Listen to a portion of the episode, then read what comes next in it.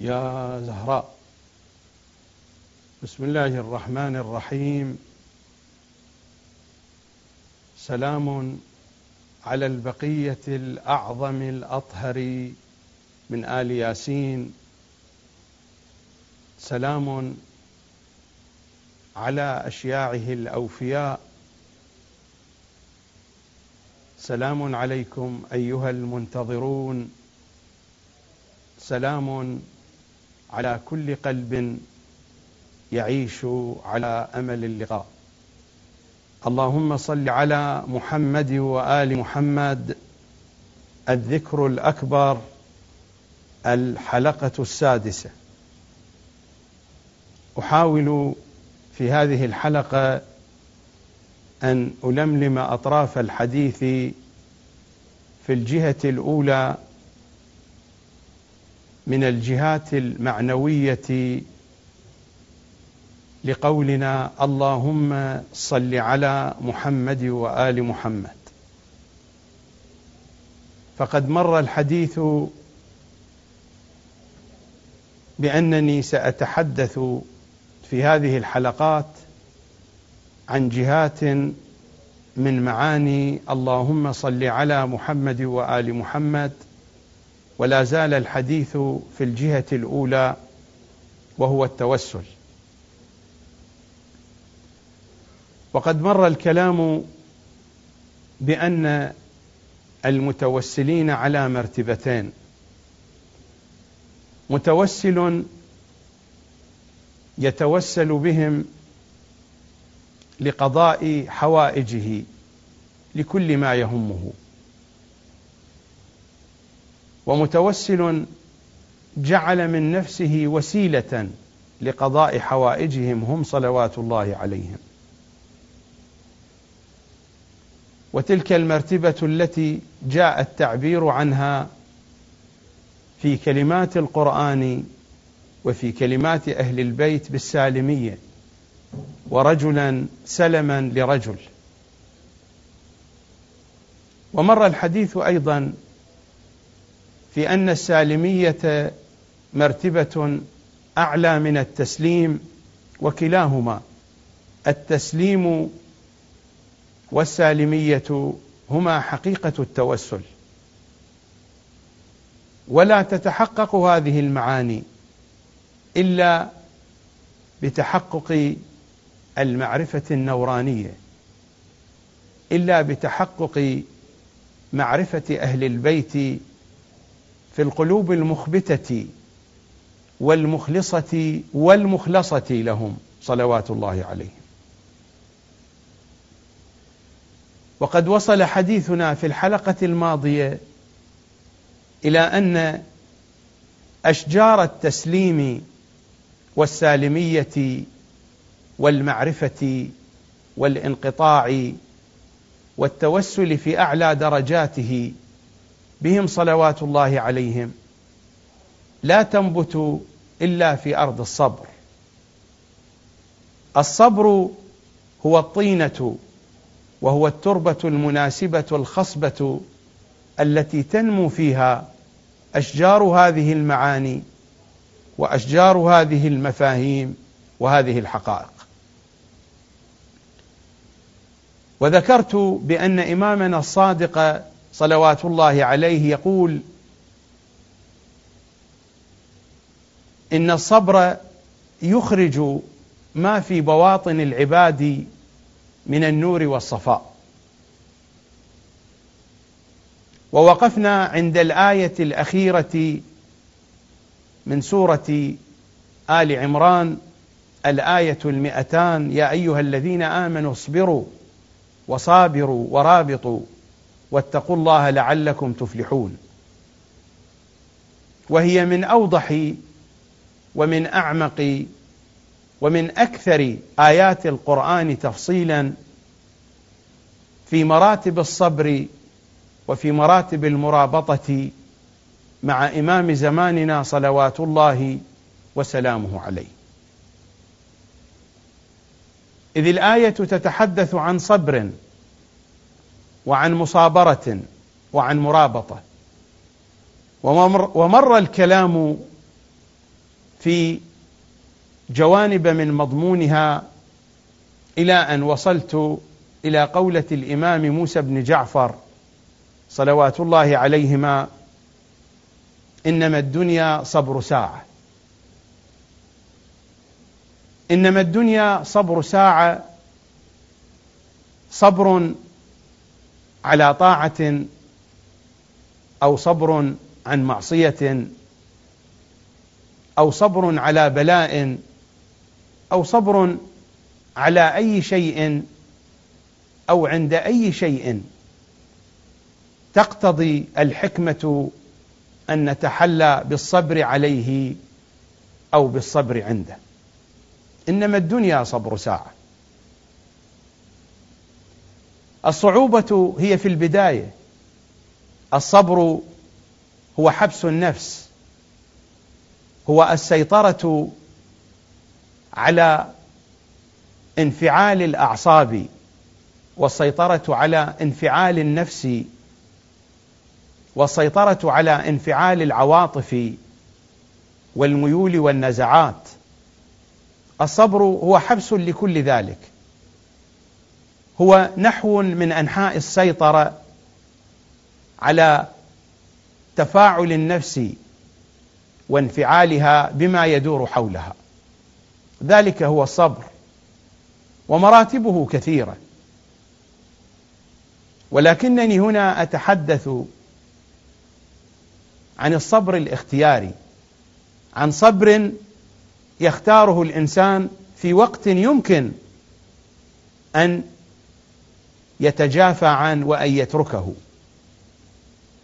في بعض الحالات الإنسان مجبور على الصبر وأنا لا أتحدث هنا عن هذه المرتبة إنما أتحدث عن المرتبة التي يكون فيها الصبر اختياريا.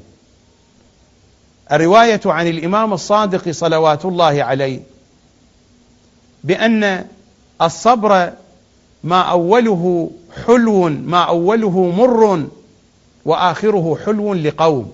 وهذا هو الصبر الاختياري.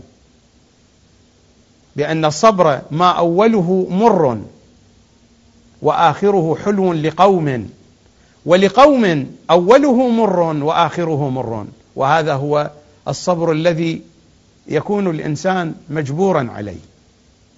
هناك صبر أوله مر وآخره حلو وهو الصبر الاختياري هي التربة والطينة والمكان الذي ينمو فيه التسليم والسالمية. وقد يستعين الإنسان على الصبر بصحبة الصابرين حين يصاحب المؤمن الصابرين من إخوانه ويقتدي بهم فإن ذلك يعينه كثيرا. وحين يكون للمؤمن معرفة بالصبر وبمنافعه من آيات الكتاب أو من كلمات المعصومين أو من تجارب أولياء الله يكون معينا له في ذلك. وحين يفكر المؤمن بعواقب الصبر وبعواقب الجزع يكون هذا الأمر معينا له. وكلما تعمقت المعرفة بمنافع الصبر وحكمته وفلسفته وأبعاده وآثاره كلما كان ذاك الأمر معينا على أن الإنسان يكون ملتصقا بالصبر.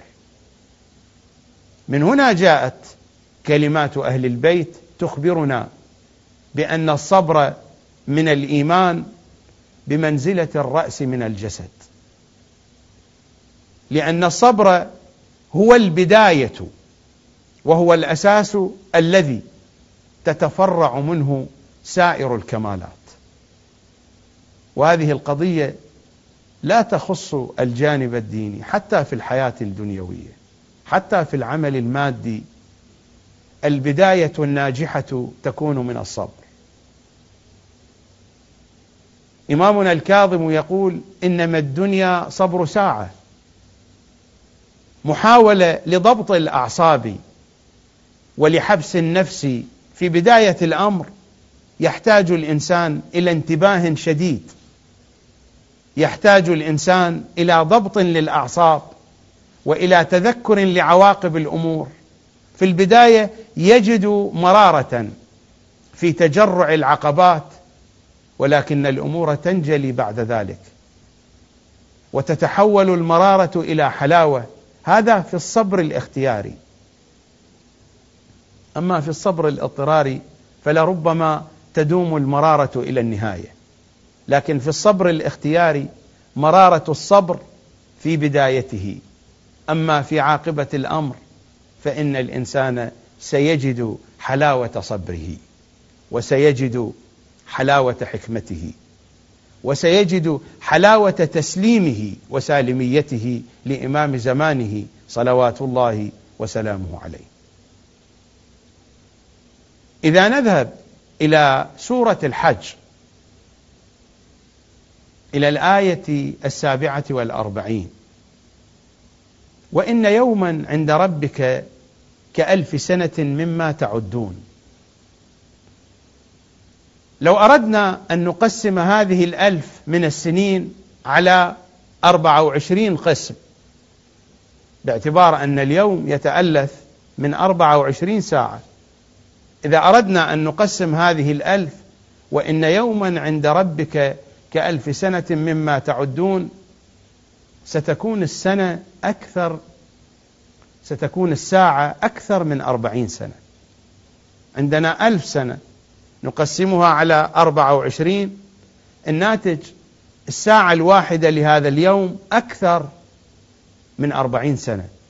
يعني من كان عمره ثمانين سنة فهو في هذا الحساب وفي هذا المقياس عمره أقل من ساعتين. بهذه المقاييس أهل البيت ينظرون إلى حقائق الأمور بالمقاييس الواقعية للأشياء. إنما الدنيا صبر ساعة أما إذا أردنا أن نحسب بمقياس آخر. هذه الآية السابقة كانت من سورة الحج الآية السابعة والأربعون. وإن يوما عند ربك كألف سنة مما تعدون. أما إذا ذهبنا إلى سورة المعارج إلى الآية الرابعة تعرج الملائكة والروح تعرج إلى الله تعرج الملائكة والروح إليه في يوم كان مقداره خمسين ألف سنة. إذا أردنا أن نقسم الخمسين ألف سنة على أربعة وعشرين قسم كما يقسم اليوم إلى أربعة وعشرين ساعة ستكون السنة أكثر عفوا ستكون الساعة أكثر من ألفي سنة. وإذا قسمنا هذه الساعة على ستين دقيقة ستكون الدقيقة بحدود خمسة وثلاثين سنة. وفقا للمقياس الثاني الدقيقة الواحدة من هذا اليوم تعادل خمسة وثلاثين سنة. يعني من كان عمره سبعين سنة بمثابة دقيقتين. إنما الدنيا صبر ساعة ولذلك الآيات التي تأتي بعد هذه الآية. في يوم كان مقداره خمسين ألف سنة فاصبر صبرا جميلا. الآية الخامسة والسادسة والسابعة فاصبر صبرا جميلا. إنهم يرونه بعيدا ونراه قريبا. إنما الدنيا صبر ساعة.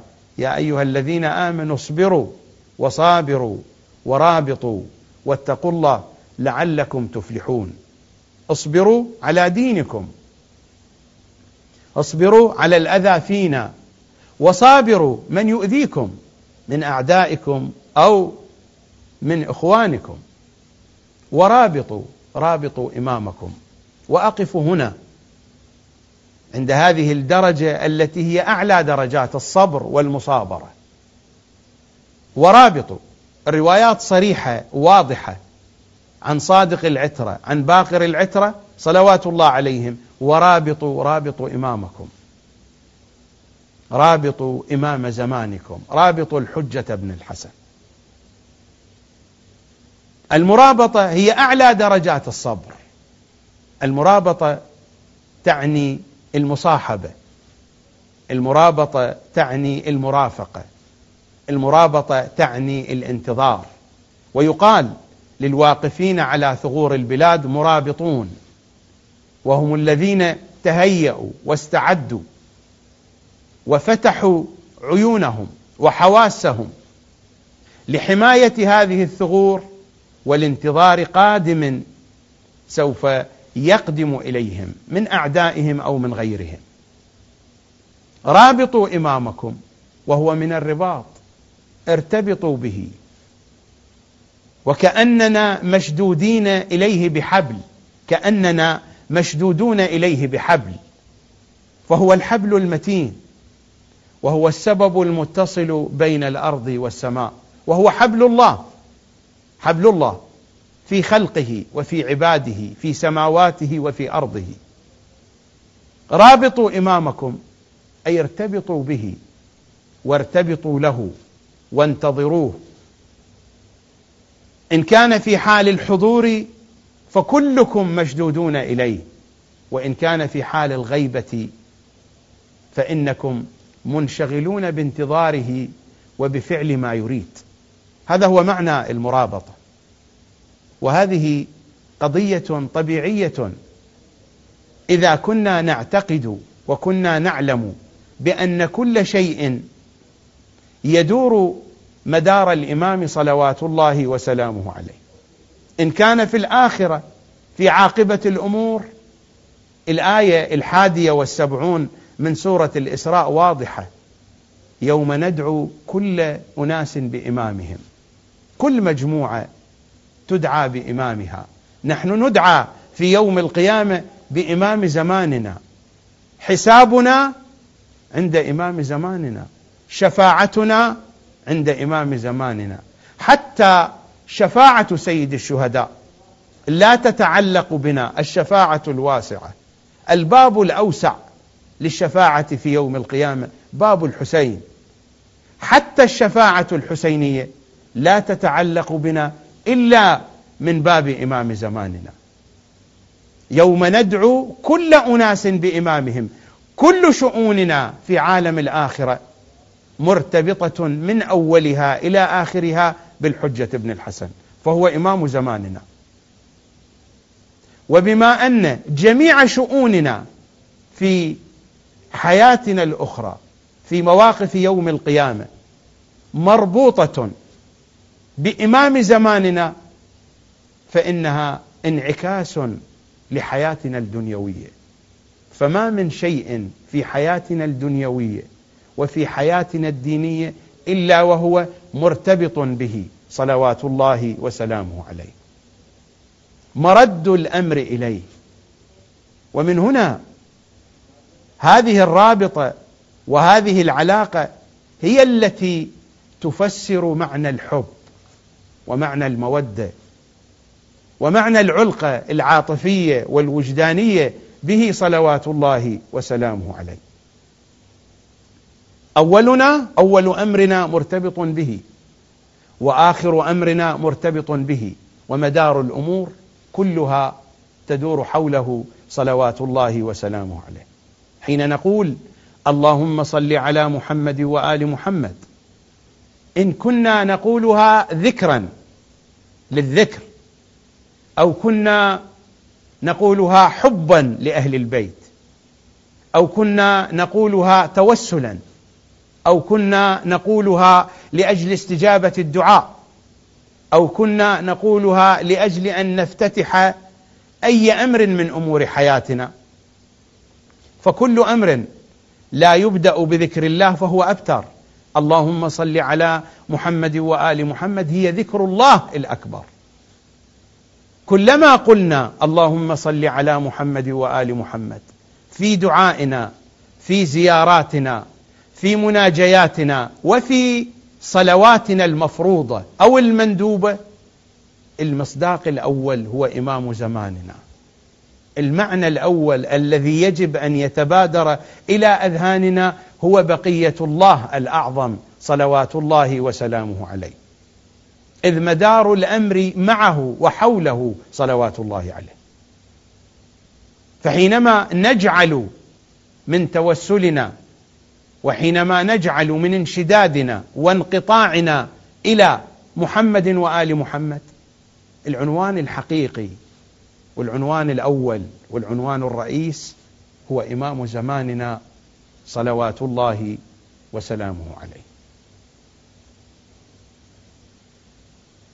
أما أحاول أن ألخص كلامي كي أنهي حديثي في هذه الجهة في الجهة الأولى من معاني اللهم صل على محمد وآل محمد وهي جهة التوسل كي أشرع في جهة ثانية من معاني اللهم صل على محمد وآل محمد.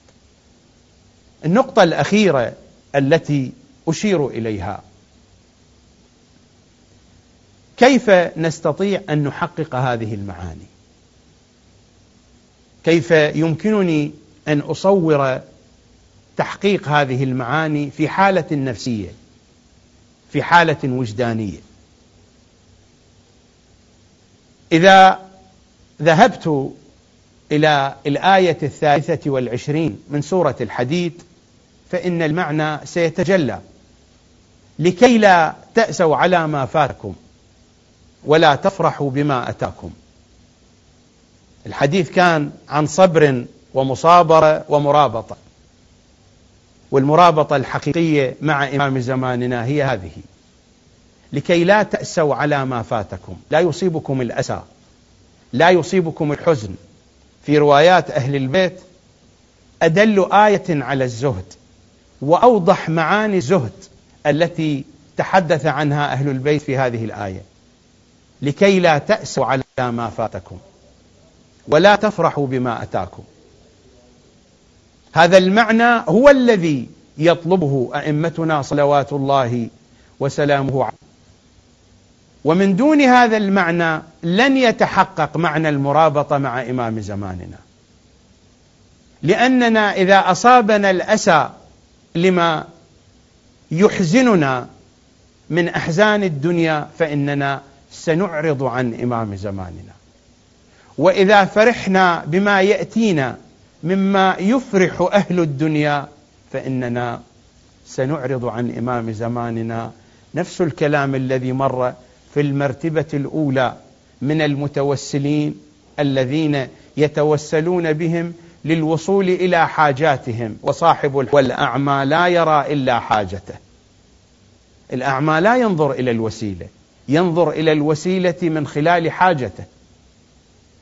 حينما نجعلهم وسيلة لقضاء حوائجنا فإن صاحب الحاجة أعمى. قطعا هذه المرتبة مرتبة حسنة لكنها بالقياس إلى المرتبة الثانية. المرتبة الثانية وحسنات الأبرار سيئات المقربين. التوسل بهم في الحوائج واللجوء إليهم في المهمات قطعا هذا أمر حسن لكنني أتحدث عن الأحسن. أتحدث عن الأفضل عن المرتبة الأعلى لأن الذي يلجأ إليهم في حوائجه فإنه لا ينظر إليهم إلا من خلال حوائجه. فصاحب الحاجة أعمى كما قال صلى الله عليه وآله وسلم. والحديث عن مرتبة أعلى الحديث عن درجة أسمى عن المتوسلين الذين بلغوا درجة السالمية. لكي لا تأسوا على ما فاتكم. إذا أصابنا الحزن على ما يحزن أهل الدنيا فإننا سنعرض بوجوهنا وحينما أقول نعرض بوجوهنا ليس هذا الوجه الذي فيه العينان والأنف والفم واللسان. الوجه هو قلب الإنسان. حين تقول وجهت وجهي ليس المراد الوجه الوجه هو قلب الإنسان. حين نقول أين وجه الله الذي إليه يتوجه الأولياء؟ يتوجهون إليه لا بوجوههم هذه الظاهرة. يتوجهون إليه بقلوبهم بعقولهم بحقائقهم. لكي لا تأسوا على ما فاتكم ولا تفرحوا بما أتاكم. إنما الدنيا صبر ساعة. الدنيا ساعة.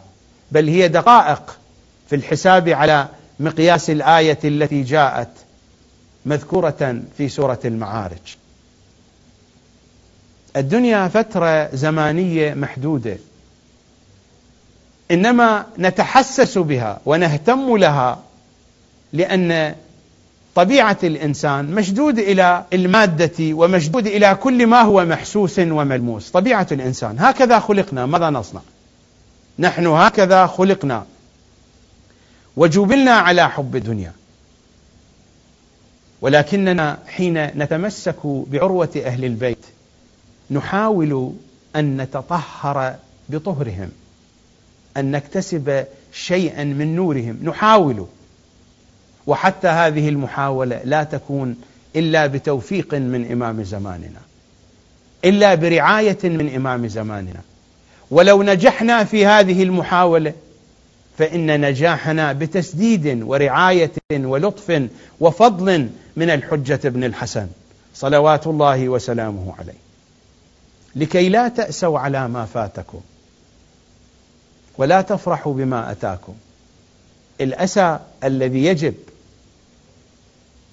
أن يصيبنا ويصيب قلوبنا الأسى على ما فاتنا من تقصير في حق إمام زماننا. من تقصير في معرفة إمام زماننا من تقصير في خدمة إمام زماننا لا ان يصيبنا الأسى لأجل أمور عارضة قد يحزن الإنسان لها ولكن ألا يترك للحزن سلطة قوية عليه تغير نسق حياته وتشغل تفكيره إلى أمد طويل. النفس البشرية هلوعة جزوعة وهذه قضية طبيعية. وحينما تواجه المشاكل وتواجه الأحزان تنكسر. ولكن المؤمن عليه أن يقاوم هذا الانكسار، أن لا ينكسر. إذا ما سقط وقع. وهذا هو فخر المؤمن، وهذا هو فخر الإنسان وهذه هي كرامة الإنسان إذا سقط فإنه ينهض الأسى يجب أن يصيبنا على تقصيرنا في حق إمام زماننا. الأسى يجب أن يصيبنا على تقصيرنا في معرفته على تقصيرنا في خدمته. والفرح يجب أن يلم بقلوبنا أن نفرح بولايتنا له بمحبتنا له بمعرفتنا به أن نفرح بكل ما يقربنا إليه. وأن ناسى على كل ما يبعدنا عنه وأن ناسى على كل ما يحول فيما بيننا وبينه. إذا تلبسنا بهذه الصفة وإذا عشنا هذه الحالات وإذا حاولنا الاقتراب من هذه المضامين وإذا سيطرت هذه المعاني على وجداننا وعلى نوازعنا وعلى عواطفنا فإننا قد لجأنا إليهم وقد أمن من لجأ إليهم. صلوات الله وسلامه عليهم أجمعين. بهذا الحد أكتفي من بيان للجهة الأولى من معاني اللهم صل على محمد وآل محمد وأشرع في جهة ثانية. الجهة الثانية من جهات معاني اللهم صل على محمد وآل محمد هي السلام. ومر في الحلقات الماضية بأن الآية الكريمة يا أيها الذين آمنوا صلوا عليه وسلموا تسليما أن الأفق الأول للآية هو التسليم الخضوع والانقياد والإذعان والأفق الثاني هو السلام والتحية. الأفق الثاني هو السلام وهو التحية. اللهم صل وسلم وزد وبارك و إلى سائر العبارات الأخرى التي تتحدث عن معنى التحية. لذلك نجد في زيارات الأئمة. هذا المعنى واضح. كما أن الصلاة تأتي يأتي السلام. وفي كثير من الأحيان تأتي الصلاة في زياراتهم بمعنى السلام. اللهم صل على محمد وآل محمد تعني اللهم على محمد وآل محمد. من الزيارات المختصرة زيارة سيد الشهداء من بعيد. إذا أردت أن تزور الحسين من بعيد فماذا تقول؟ وصلى الله عليك يا أبا عبد الله. وصلى الله عليك يا أبا عبد الله. وصلى الله عليك يا أبا عبد الله. الروايات تقول بأن الإمام يجيبك وعليكم السلام ورحمة الله وبركاته. لأن جواب صلى الله عليك عليكم السلام لأن الصلاة بمعنى السلام. حين نقول اللهم صل على محمد وآل محمد في جهة من معانيها تعني اللهم سلم على محمد وآل محمد وكأننا نخاطبهم فنقول السلام عليكم. ما معنى السلام حين نسلم على محمد وآل محمد؟ هذا العنوان عنوان فيه تفصيل كثير لكنني سأجمل الكلام. السلام في اللغة تعني السلامة لذلك نحن نجعل السلامة ضدا للحرب في مقابل الحرب فالحرب تأتي بالأضرار يقابلها السلام. السلام والسلامة في مقابل المرض المرض يأتي بالأذى وبالألم السلام ضد للمرض وللألم. وهكذا النقص كل نقص يقابله سلام تقابله سالمية تقابله سلامة. السلامة هي في مقابل كل نقص والسلام هو نفس هذا المعنى. السلام والسلامة بمعنى واحد. في روايات أهل البيت الرواية في الكاف الشريف في معنى السلام على محمد وآل محمد. هذا هو الكاف الشريف وهذا هو الجزء الأول. الرواية التاسعة والثلاثون من باب مولد النبي صلى الله عليه وآله وسلم من أبواب التأريخ من كتاب الحجة. بسنده. عن داود ابن كثير الرقي قال قلت لأبي عبد الله ما معنى السلام على رسول الله؟ حين نسلم على رسول الله نقول السلام عليك يا رسول الله. أو حتى حين نقول اللهم صل على محمد وآل محمد بتضمين معنى السلام. لأن اللهم صل على محمد وآل محمد تتضمن معنى التوسل في جهة من جهاتها وفي جهة ثانية تتضمن معنى السلام.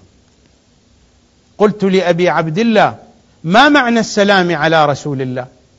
فقال إن الله تبارك وتعالى لما خلق نبيه ووصيه وابنته وابنيه وجميع الأئمة وخلق شيعتهم أخذ عليهم الميثاق.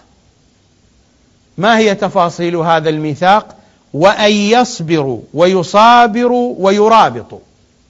المضامين تلاحظونها متفقة متراصة يشد بعضها بعضا.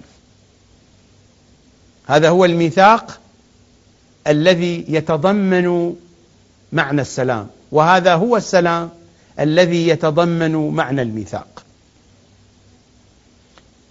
أخذ عليهم الميثاق وأن يصبروا ويصابروا ويرابطوا وأن يتقوا الله ووعدهم أن يسلم لهم الأرض المباركة والحرم الآمن وأن ينزل لهم البيت المعمور ويظهر لهم السقف المرفوع ويريحهم من عدوهم والأرض التي يبدلها الله من السلام. ويسلم ما فيها لهم لا شية فيها. قال لا خصومة فيها لعدوهم وأن يكون لهم فيها ما يحبون. وأخذ رسول الله صلى الله عليه وآله على جميع الأئمة وشيعتهم الميثاق بذلك. وإنما السلام عليه على رسول الله. وإنما السلام عليه تذكرة نفس الميثاق. وتجديد له على الله لعله أن يعجله جل وعز ويعجل السلام لكم بجميع ما فيه. الرواية بحاجة إلى شرح ووقت الحلقة شارف على الانتهاء. سيأتينا توضيح معانيها بنحو مجمل وإلا إذا أردت التفصيل فيها فإنها تحتاج إلى عدة حلقات لكنني سأجمل الكلام فيها إن شاء الله. وفي مطالب أخرى في الحلقة القادمة إن شاء الله تعالى يوم غد بث مباشر على شاشة قناة الأنوار الفضائية في مثل هذه الأوقات.